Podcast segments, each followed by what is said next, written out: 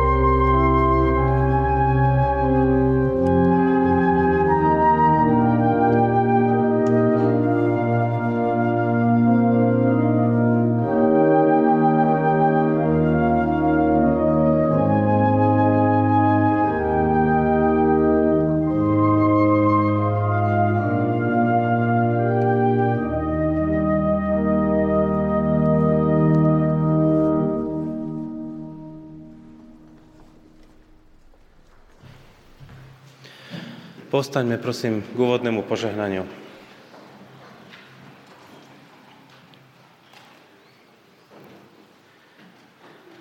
Nech nám všetkým, hľadajúcim aj hľadaným, nachádzajúcim aj nájdeným, utekajúcim aj bojujúcim, ďalekým aj blízkym, trojediný Boh udeli milosť a požehnanie. Nech nás vovádza do pravdy, nech nás premieňa láskou, nech nás rozvezuje slobodou v Kristovi Ježišovi, našom pánovi. Amen.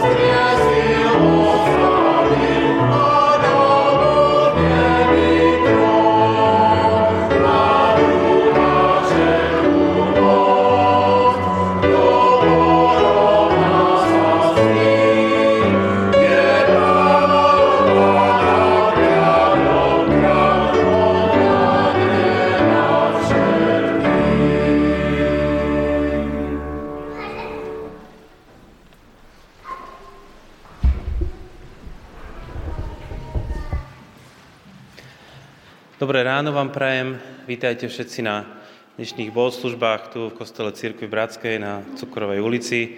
Sme rádi, že ste tu všetci, ktorí ste prišli osobne, ale pozdravujeme aj všetkých tých, ktorí nás pozeráte cez naše online eh, živé vysielanie.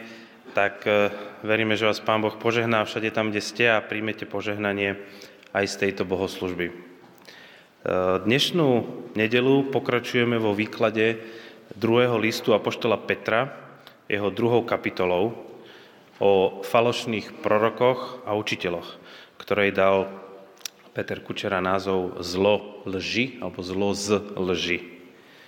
A možno ani neexistuje príhodnejší text do dnešnej doby, v ktorej je prekrúcanie pravdy a klamstvo často mocnejšie ako, ako pušky a bomby. To preto, lebo klamstvo, ktorému človek uverí, dokáže zmeniť jeho postoje, jeho názory, jeho srdce, rozkladá ho znútra alebo mierí na dušu, nie na jeho telo. A neviem, že čo je dnes smutnejší pohľad, či na ukrajinskú ženu s dieťaťom, ktorá uteká pred bombami, aby si zachránila život, alebo na mladého muža v Moskve v tmavom tričku s, so, s nápisom Z ako symbolom okupačnej armády, na ktorú je hrdý. A pritom je pomílený Putinovou propagandou.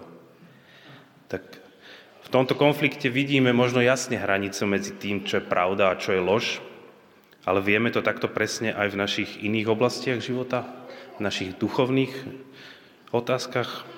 Dnes existuje množstvo firiem, celé odvetvia hospodárstva, kde najlepšie mozgy planéty nerobia nič iné, len skúmajú, ako pôsobiť na psychiku človeka, aby sa zmenilo jeho správanie. Rôzne počítačové algoritmy na sociálnych sieťach nám servírujú do mobilov zladený mix pravd, polopravd a lží, ktorým máme uveriť. Takto by sme mohli pokračovať. Ako v tomto svete teda odpovedať na tú otázku, ktorú kládol už Pilát, čo je to pravda? Tak s určitou bázňou sa pokúsime aj dnes zamyslieť nad textom z druhého eh, listu Apoštola Petra. Thank you.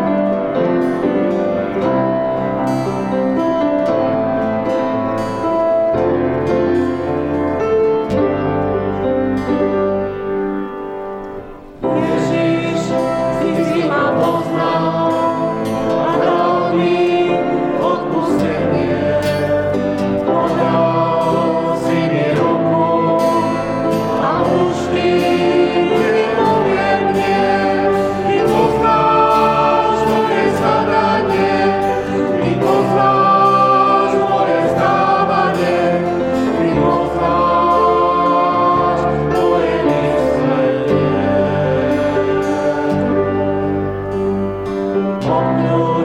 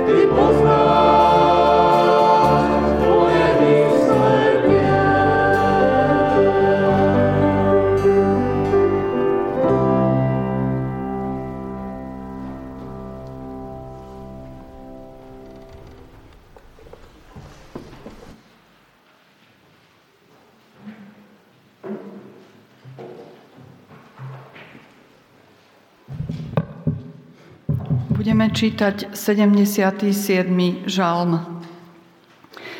Pre zbojmajstra jedu tu na Azafov žalm. Úpenlivo volám k Bohu, volám k Bohu a On ma vypočuje. V deň svojho súženia sa pýtam pána, v noci neúnavne vystieram ruky. Moja duša odmieta útechu. Rozpomínam sa na Boha a vzdychám, Rozjímam a môj duch sa trápi. Viečka mi držíš otvorené, som rozrušený a nemôžem ani hovoriť. Premýšľam o dávnych dňoch, o rokoch pradávnych.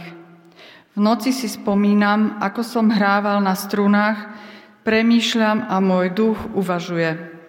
Zavrhuje varí pán na veky a neprejaví už priazeň?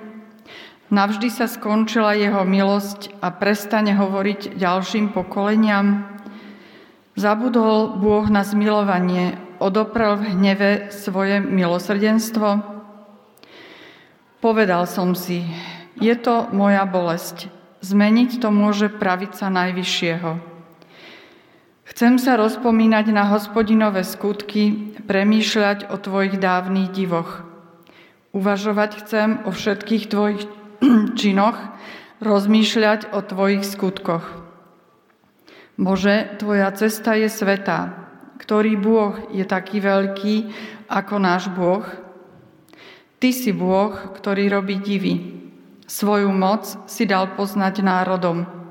Mocným ramenom si vykúpil svoj ľud, Jakobových a Jozefových synov.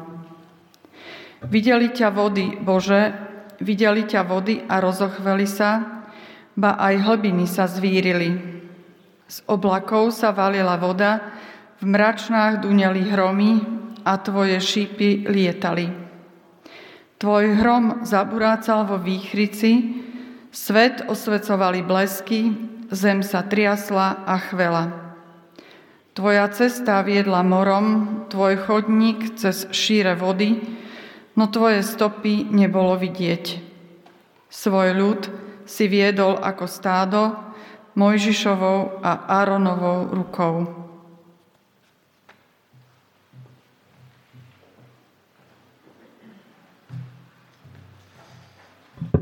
Postaňme k spoločnej modlitbe.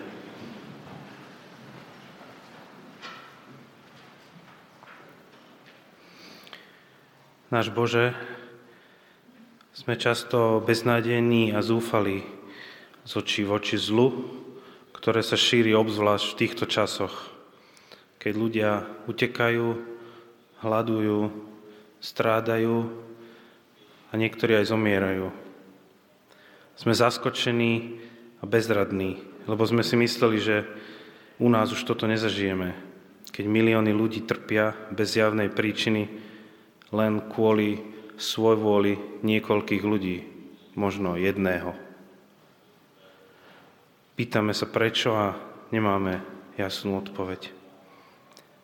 Z našej ľudskej perspektívy to vyzerá ako nezmyselné a zbytočné utrpenie. A predsa sa spolu so žalmistom môžeme rozpomínať na Boha, na Teba, ktorý si pôvodcom tohto sveta a na Tvoju perspektívu s nami.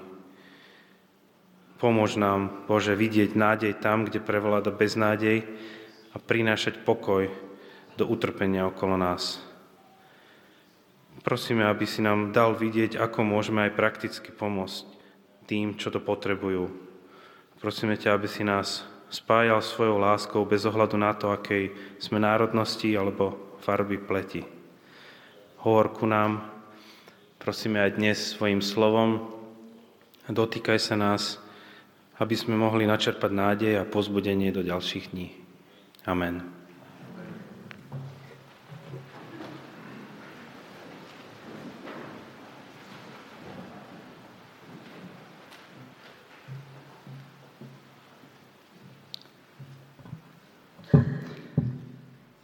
Druhá Petra, druhá kapitola, prvý až 14. verš.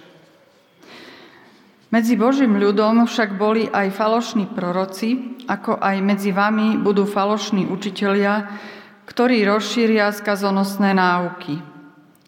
Keďže však zaprú aj samého pána, ktorý ich vykúpil, uvalia na seba rýchlu skazu. A mnohí budú nasledovať ich výstrednosti a budú potupovať cestu pravdy. Z chamtivosti sa budú usilovať získať vás vymyslenými rečami, ale súd nad nimi oddávna nemešká a ich zatratenie, ktoré im hrozí, nedrieme. Veď Bôh neušetril ani anielov, keď zhrešili, ale ich uvrhol spútaných do temnoty podsvetia, aby tam boli strážení, až pokým nepredstúpia pred súd. Ani starý svet neušetril, keď priviedol potopu na bezbožný svet, ale Noacha, hlásateľa spravodlivosti, zachránil ako u osmého spolu s inými siedmimi. Aj mesta Sodomu a Gomoru odsúdil na záhubu a obrátil na popol ako odstrašujúci príklad pre budúcich bezbožníkov. Ale spravodlivého Lóta ktorý sa trápil bezúzným správaním nemravníkov, zachránil. Kým tento spravodlivý prebýval medzi nimi, deň čo deň sa vo svojej spravodlivej duši trápil, keď počul a videl ich bezbožné skutky. Pán však vie vytrhnúť nábožných z pokušenia a nespravodlivých ponechať až do dňa súdu a potrestať, a to najmä tých, čo sa uberajú za telom s nečistými žiadosťami a pohrdajú autoritou. Sú to samolúbi bezočivci, neboja sa rúchať duchovným bytostiam a ani anieli, hoci sú silou a mocou väčší, nevynášajú proti ním pred pánom potupný súd. Oni však ako nerozumné zvieratá od prírody určené na chytanie a zabíjanie Rúhajú sa tomu, čo nepoznajú. Zahynú vo svojej skazenosti a stihne ich odplata za neprávosť.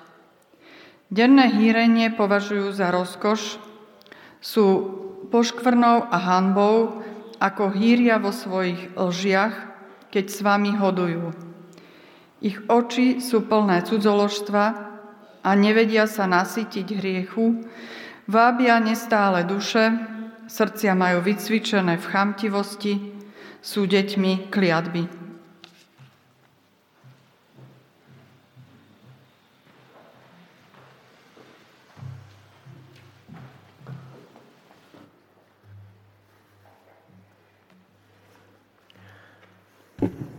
Po třetí otvíráme druhou Petrovu druhé kapitole.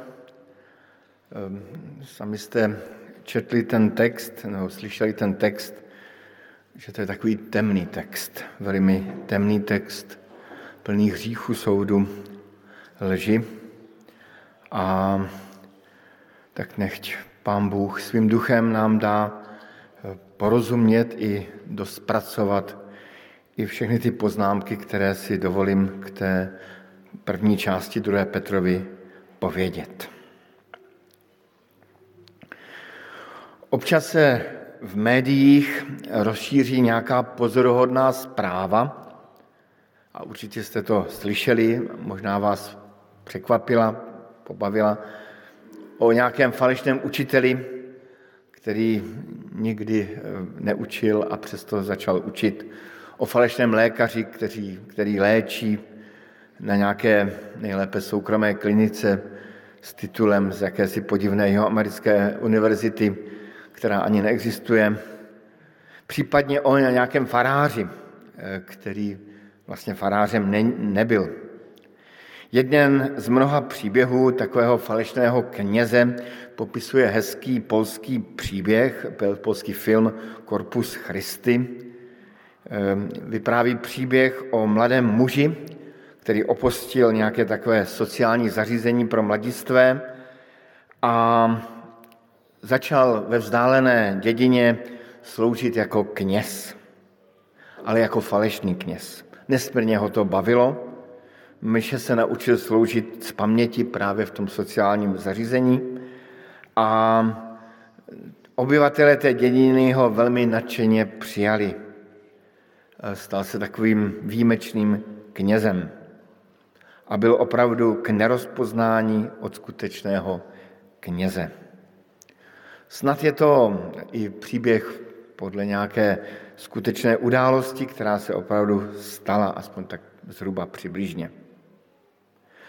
Ten náš oddíl, který jsme četli, eh, nezačíná varováním před falešným knězem, ale před falešnými proroky a učiteli. Mezi božím ľudom boli aj falošní proroci, ako aj mezi vámi budou falošní učitelia. Tak začíná Petr, další část epištoly. Tak si to představím, eh, jako kdyby si to tam četli v tom zboru eh, ti bratři a sestry a dozvěděli se, že někde tady mezi námi sedí falešní učitelé. Mezi vámi budu falešní učitelé. A Petr měl pravdu, církev byla od samého počátku doslova Ehm, semeništěm, místem, kde vznikala a vzniká dodnes množství různých proudů, různých herezí, různých falešných učení, ehm, kde, se, kde nacházeli svůj domov různí falešní proroci a učitelé. Ehm, celé druhé století je století herezí církve a zároveň podivuhodného růstu církve. A to je jenom taková poznámka bokem. Problém s falešnými a leživými proroky a proudy je v tom, že jsou k nerozeznání od skutečných proroků. Podobně jako ten mladý kněz v tom filmu Corpus Christi byl k nerozeznání od skutečného kněze. Falešným knězem dnešní doby pro mě je například moskevský patriarcha Kiril, který pozbuzuje Volodymyra, Volodymyroviče Putina k bojům na Ukrajině. Ve svém kázání v Moskvě minulou neděli konstatoval, že, cituji, v této válce jde o to, na které straně Boha bude lidstvo stát v otázce podpory průvodů eh, gay hrdosti, pride pochodů.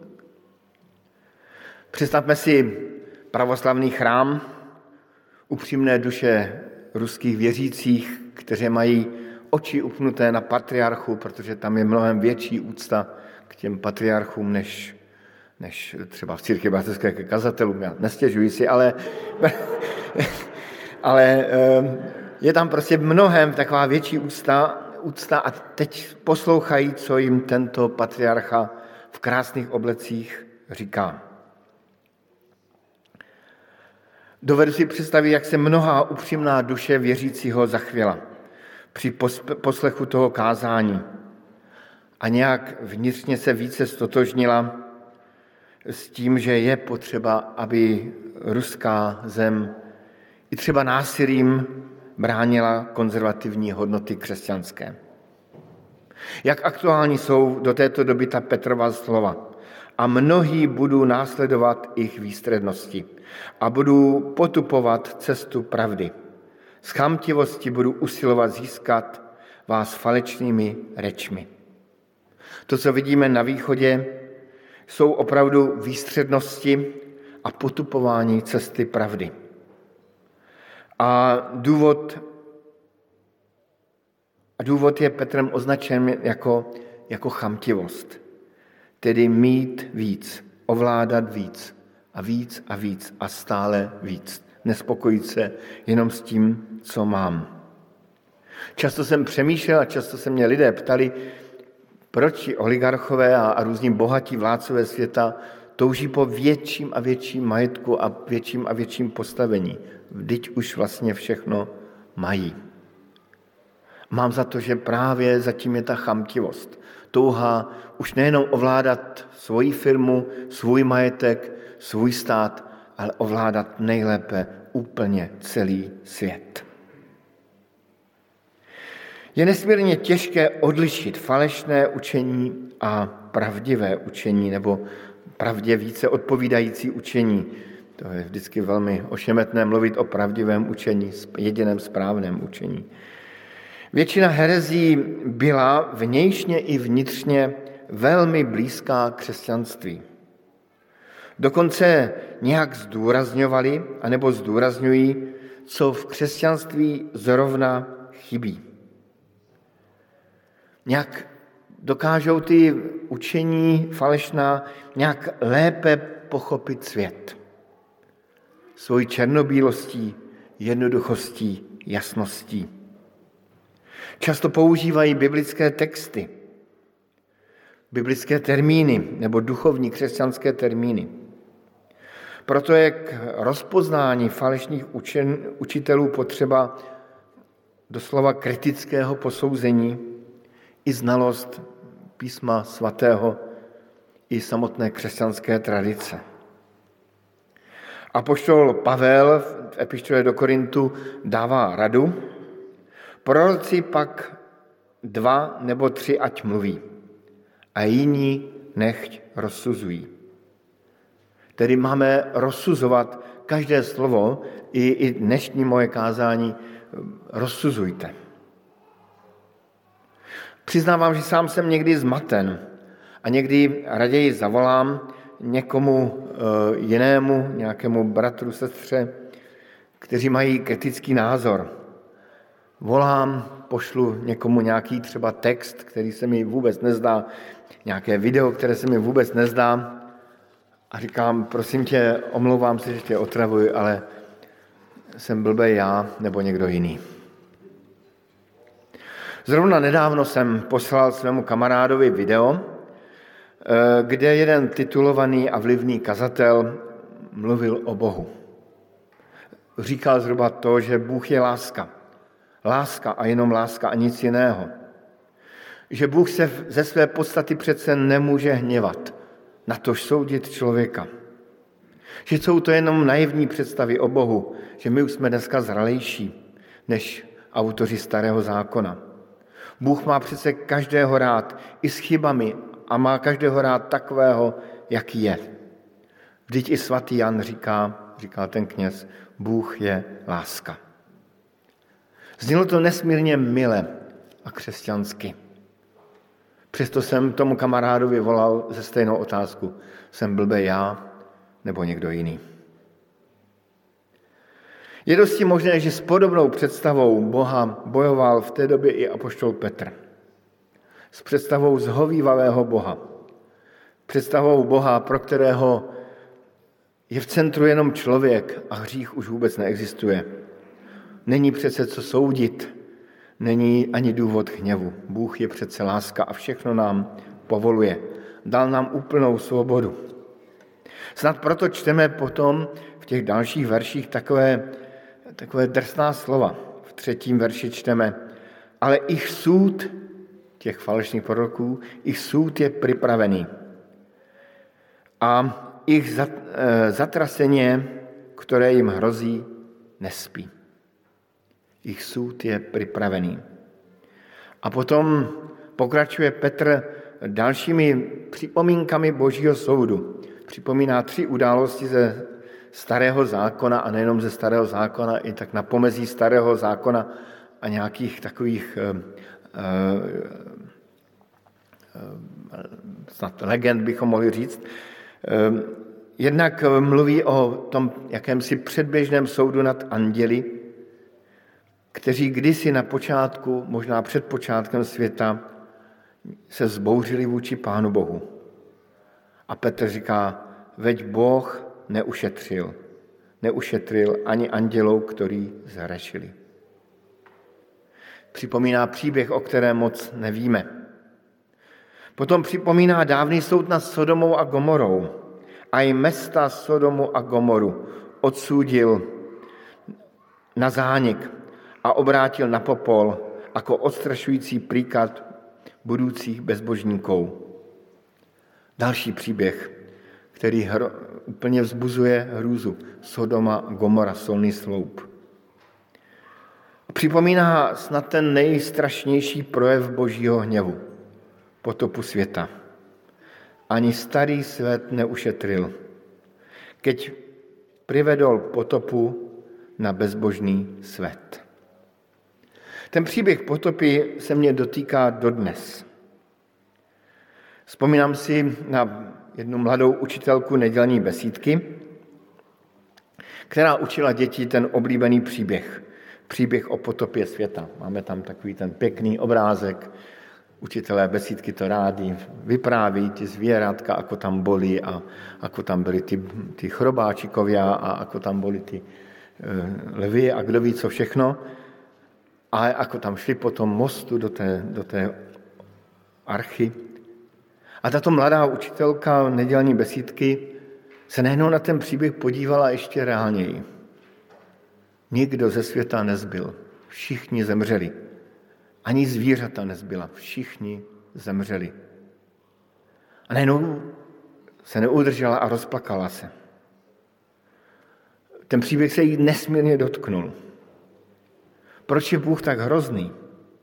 Proč je Bůh tak krutý? Byl jsem přivolán jako mladý kazatel, abych jí to vysvětlil. Co odpovědět? Říct, je to jen legenda, která se nestala, jak se dočteme v některých knihách?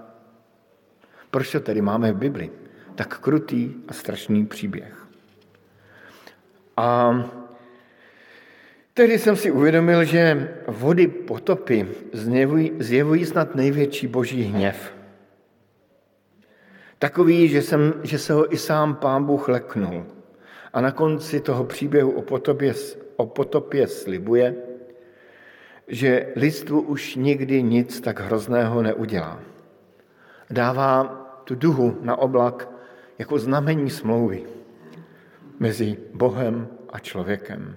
Dokonce tam je, že pán Bůh litoval toho, co udělal.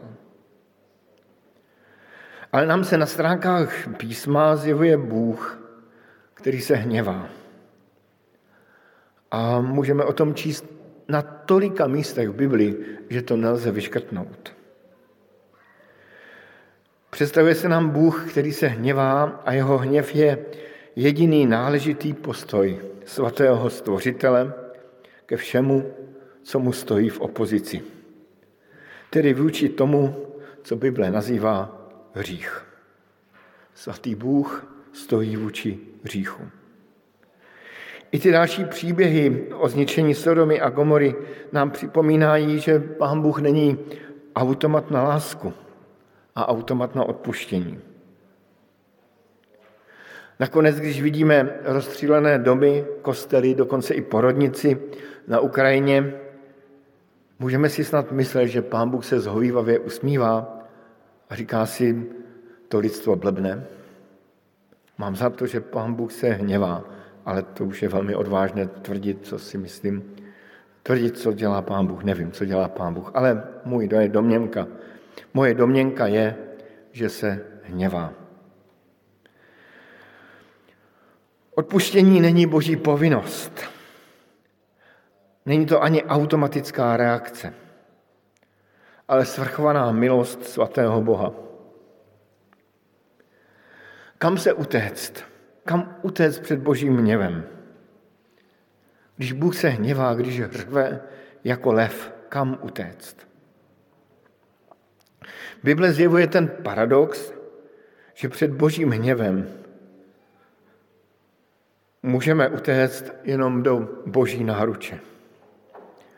Uznat, že Pán Bůh je svrchovaným Bohem a přijmout nabídku božího odpuštění, které nám bylo zjeveno v příběhu Pána Ježíše Krista. Ten příběh Kristův nám odhaluje boží lásku k nám. A zřejmě i proto Petr píše v devátém verši, Pán však vě vytrhnout, vyprostit nábožných z pokušení. Pán vě vytrhnout nábožných z pokušení. Kdo jsou ti nábožní a zbožní? To jsou ti, co pochopili, že hřích je to, co se Bohu nelíbí a proto přišli k Pánu Bohu v modlitbě. Poprosit Boha o odpuštění. To jsou ti, co pochopili, že boží svatost je reprezentovaná božím hněvem i boží láskou zároveň. Nějak to jde dohromady. To, co nejde v našich mozcích dohromady, to jde Pánu Bohu dohromady. Na závěr se můžeme ptát, co je to ten hřích. Co je to vlastně ten hřích? Kdo jsou ti hříšní lidé? O něm mluví závěr toho oddílu. A je to, příběh, je to vylíčeno takovými barvitými slovy, když si to doma znovu přečtete, tak, eh, tak to uvidíte eh, nebo uslyšíte. Dodnes si vzpomínám na to, že jednou můj bratr dostal za úkol eh, něco o, tomto, o této kapitole říct v rámci takového úvodu modlitbách na setkání mládeže. A v zoufalství přišel k rodičům a řekl jim, nevím, co k tomu mám říct. A vím, jak si to rodiče doma četli a dívali se na sebe, co k tomu mohou říct. A tak volali na pomoc kazatele, no tak přicházím na pomoc po nějakých 40 letech. Ehm, je, tak, je tam jinak v desátém verši charakterizován hřích nebo hříšný člověk jako ten, kdo pohrdá pánovou autoritou. Jsou to samolubí bezočivci. Pohrdá pánovou autoritou, jsou to samolubí bezočivci. Jedním z kořenů toho, co Bible nazývá hříchem, je touha člověka být zcela nezávislý. Žít podle toho, jak já sám chci. Být sám sobě pánem. Dokonce ještě více použí potom, aby vše i duchovní sloužilo mému já a mým touhám. E, Petr tam říká, nebo já se růhať duchovným bytostiam. Tam, kde se ztrácí bázeň před Bohem, může se ztrácet i bázeň třeba před i aspoň tou věčností, před kterou každý člověk stojí. Tam, kde se toto děje, když člověk ztrácí tu bázeň před Bohem i před věčností, stává se sám sobě Bohem. Nejprve potichu a potom zcela zjevně. Petr tam dodává větu, ani anděli, hoci jsou silou a mocou větší, než nevynášají proti ním, proti těm, eh, proti ním, proti těm hříšníkům před pánom zatracující soud. Jako bych chtěl říct, ani andělé, kteří by na to mohli mít, nemají takové sebevědomí, jako někteří lidé na této zemi, kteří se povyšují i nad duchovní bytosti. A potom tam Petr v tom desátém verši říká, ženou se za tělom s nečistými žádostmi. Zřejmě v té době šlo o bloudění v oblasti sexuality. Zde je taková přímá návaznost na dnešní dobu, kdy jsme svědky přímo posedlosti sexem, kdy je zdůrazňováno, že identita člověka je charakterizována především jeho sexualitou. Právě křesťané se v této oblasti nejvíc liší od běžného středního proudu současnosti. Ale nejenom sexem je živ člověk. Hnát se za nečistými žádostmi může člověk i v jiných oblastech, ve vztahu k majetku, kdy hromadí a hromadí větší a větší množství, ve vztahu k práci, kdy nedělá nic a nedělá ještě víc než nic, ve vztahu k druhým, kdy jeho panovačnost roste a zlost na druhé roste. V závěru toho dnešního nedělního drsného oddílu líčí Petr snad poslední stupeň vášnivého hříchu. Nevedia se nasytit hriechu. Vábia neustále duše a srdce mají vycvičené v chamtivosti. Tedy je zde popisována nějaká závislost na konání zla. Člověk se neumí nasytit zlým chováním. Hřích ho začíná bavit. Začíná se sytit tím hříchem více a více. Člověk přestává ovládat hřích a naopak začne ten hřích ovládat jeho samotného. Jak to pěkně v jedné písni zhrnul autor, neovládám se, jsem na ovládání. Dokonce si ho zlo ochočí natolik, že se vycvičí v chamtivosti, jak popisuje Petr. Takový trénink chamtivosti, kdy už to, to, to srdce je tak na, nacvičené mít stále více a více hříchu. Je to něco podobného jako drogová závislost. Eh, vzpomínal jsem na svého kamaráda, eh, který mě právě říkal, jak, jak ta touha po té droze v něm byla obrovská a silná.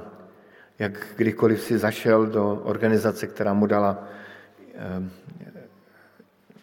sterilizované injekce a, a měl už, nakoupil si pervitin, jak, jak ani nedoběhl k řece, kde si to obvykle šlehnul a už po cestě si to vpíchl do paže aby už konečně byl v tom stavu, po kterém toužil. Jeho srdce bylo vycvičené v chamtivosti. Jako by se dostal do nějakého víru hříchu, kterým je unášen. A to je asi to nejhorší, co se člověku může stát, když je v nějakém víru hříchu. A pošel Pavel nás, eh, Petr nás varuje, abychom neskončili v tomto víru hříchu a protože je to nebezpečí vážně, varuje nás těmito drsnými slovy, které jsme dnes četli v té druhé kapitole.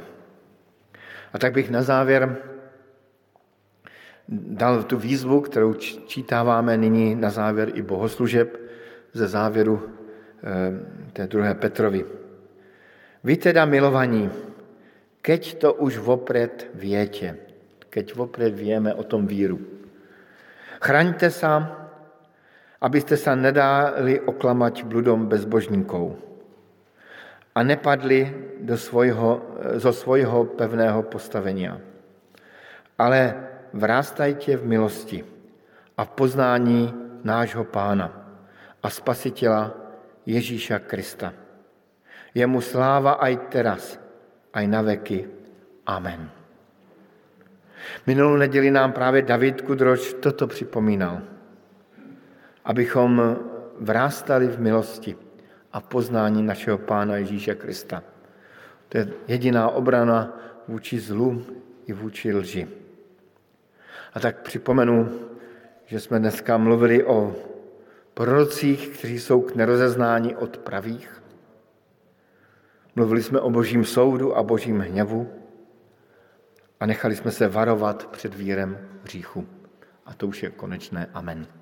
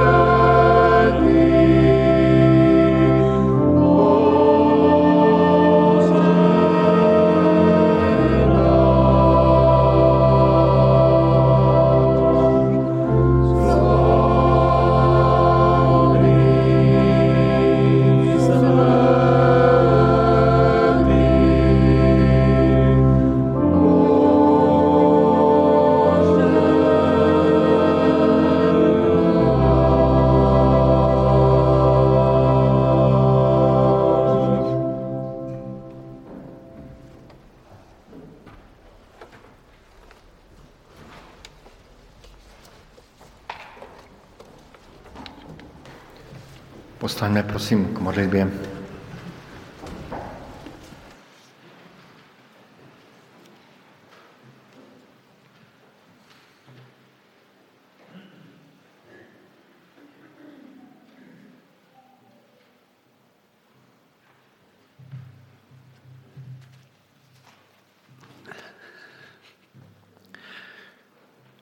Pane Bože, ďakujeme Ti za toto slovo, ktoré sme mohli aj teraz počúvať a, a myslel som na to, že Peter, apoštol Peter, veľmi dobre poznal, ako ľudské myslenie môže rýchle zabludiť a stratiť a schopnosť rozpoznávať, čo je správne keď e, pán Ježiš hovoril o tom, že bude trpieť, tak sa postavil do odporu a povedal, toto sa ti nikdy nemôže stať, Pane Bože. Drahý Pane, tak a, a pán Ježiš ho zastavil. A to, čo potom Peter prežil, bolo hlboké ponorenie sa do Evanílie do zvesti, tej dobrej zvesti, ktorá nie je taká rozprávka, ale ktorá má hlboké ponorenie do bolesti, aj do radosti. A končí skrietením a Peter toto mal vo svojom srdci, že chcel aj nám to odkázať,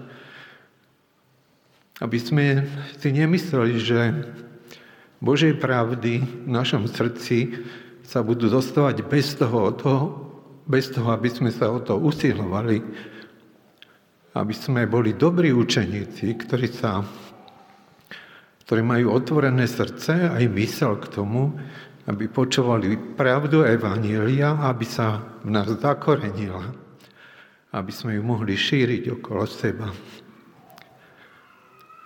Všetci sme vystavení tomuto nebezpečenstvu, vlastnej interpretácii, vlastnému ponímaniu. Všetci sme osobne aj ako zbor, ako církev, ako spoločnosť vystavení tomuto zápasu a my ťa, Pane Bože, veľmi prosíme, chceme počúvať Tvoj hlas. Ďakujeme, že nám dávaš svedomie, že nám dávaš bratov a sestry aj v tejto dobe, ktorá je tak náročná, pokiaľ sme žili tu v takom kľude, tak sme si ani neuvedomovali, aké je nebezpečenstvo rozpoznávania Tvojej vôle pre náš život, ale Teraz si nás postavil do situácie, keď si uvedomujeme, že celý svet je vystavený tomu, že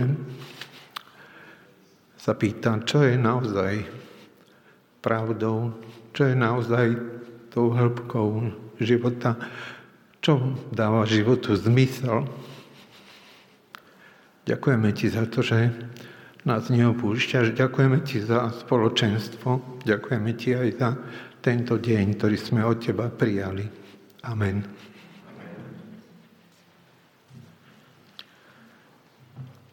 Tak znovu připomínám to závěrečné slovo Petrovo. Vy teda milovaní, chráňte sa, abyste sa nedali oklamat bludom bezbožníkov a nepadli zo svojho pevného postavenia, ale vrástajte v milosti a v poznání nášho Pána a Spasitela Ježíša Krista. Jemu sláva aj teraz, aj na veky. Amen. Milost našeho Pána Ježíše Krista, láska Boží, dar a přítomnost Ducha Svatého nech zůstávají s vámi i v dalším týdnu. Amen. Amen.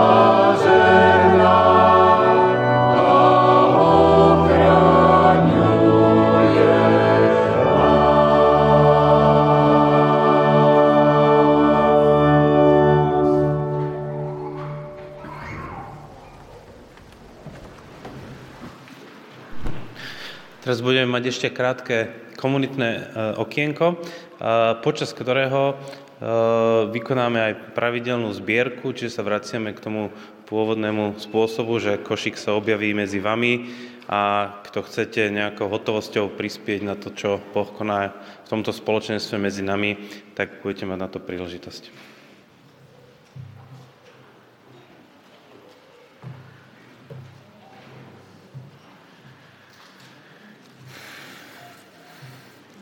Já jenom povím v rámci komunitného okénka eh, pár, eh, pár takových informací eh, ohledně pomoci Ukrajině. Už minulou neděli jsme o tom mluvili, tak i dneska chci to ještě připomenout a vylep, nějak vylepšit ty informace.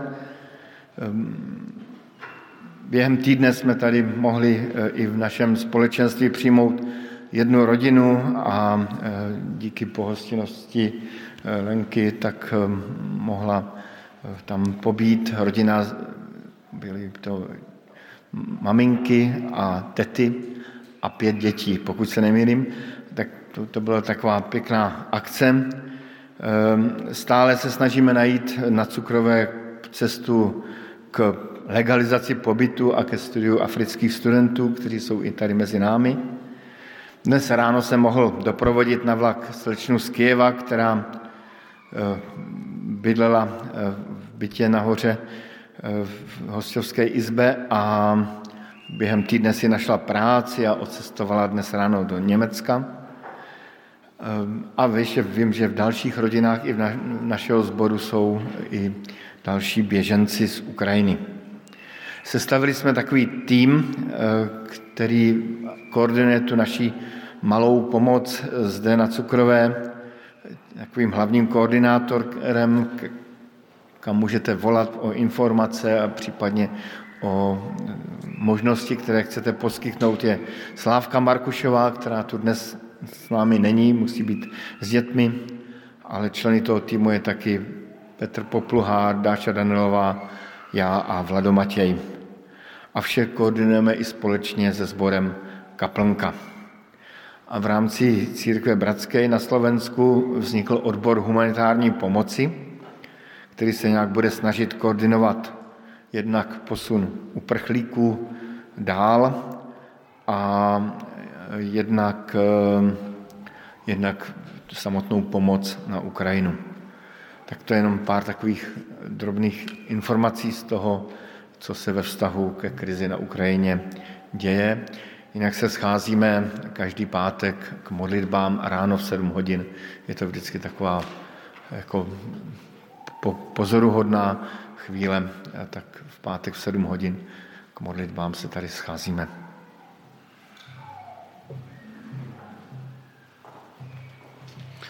Ešte dokončím pár oznamov. V podstate pokračujeme v podobnom režime ako doteraz. Budúcu nedelu eh, znova bohoslužby tu o 10 zároveň aj s, s priamým prenosom online, takže ste všetci srdečne pozvaní.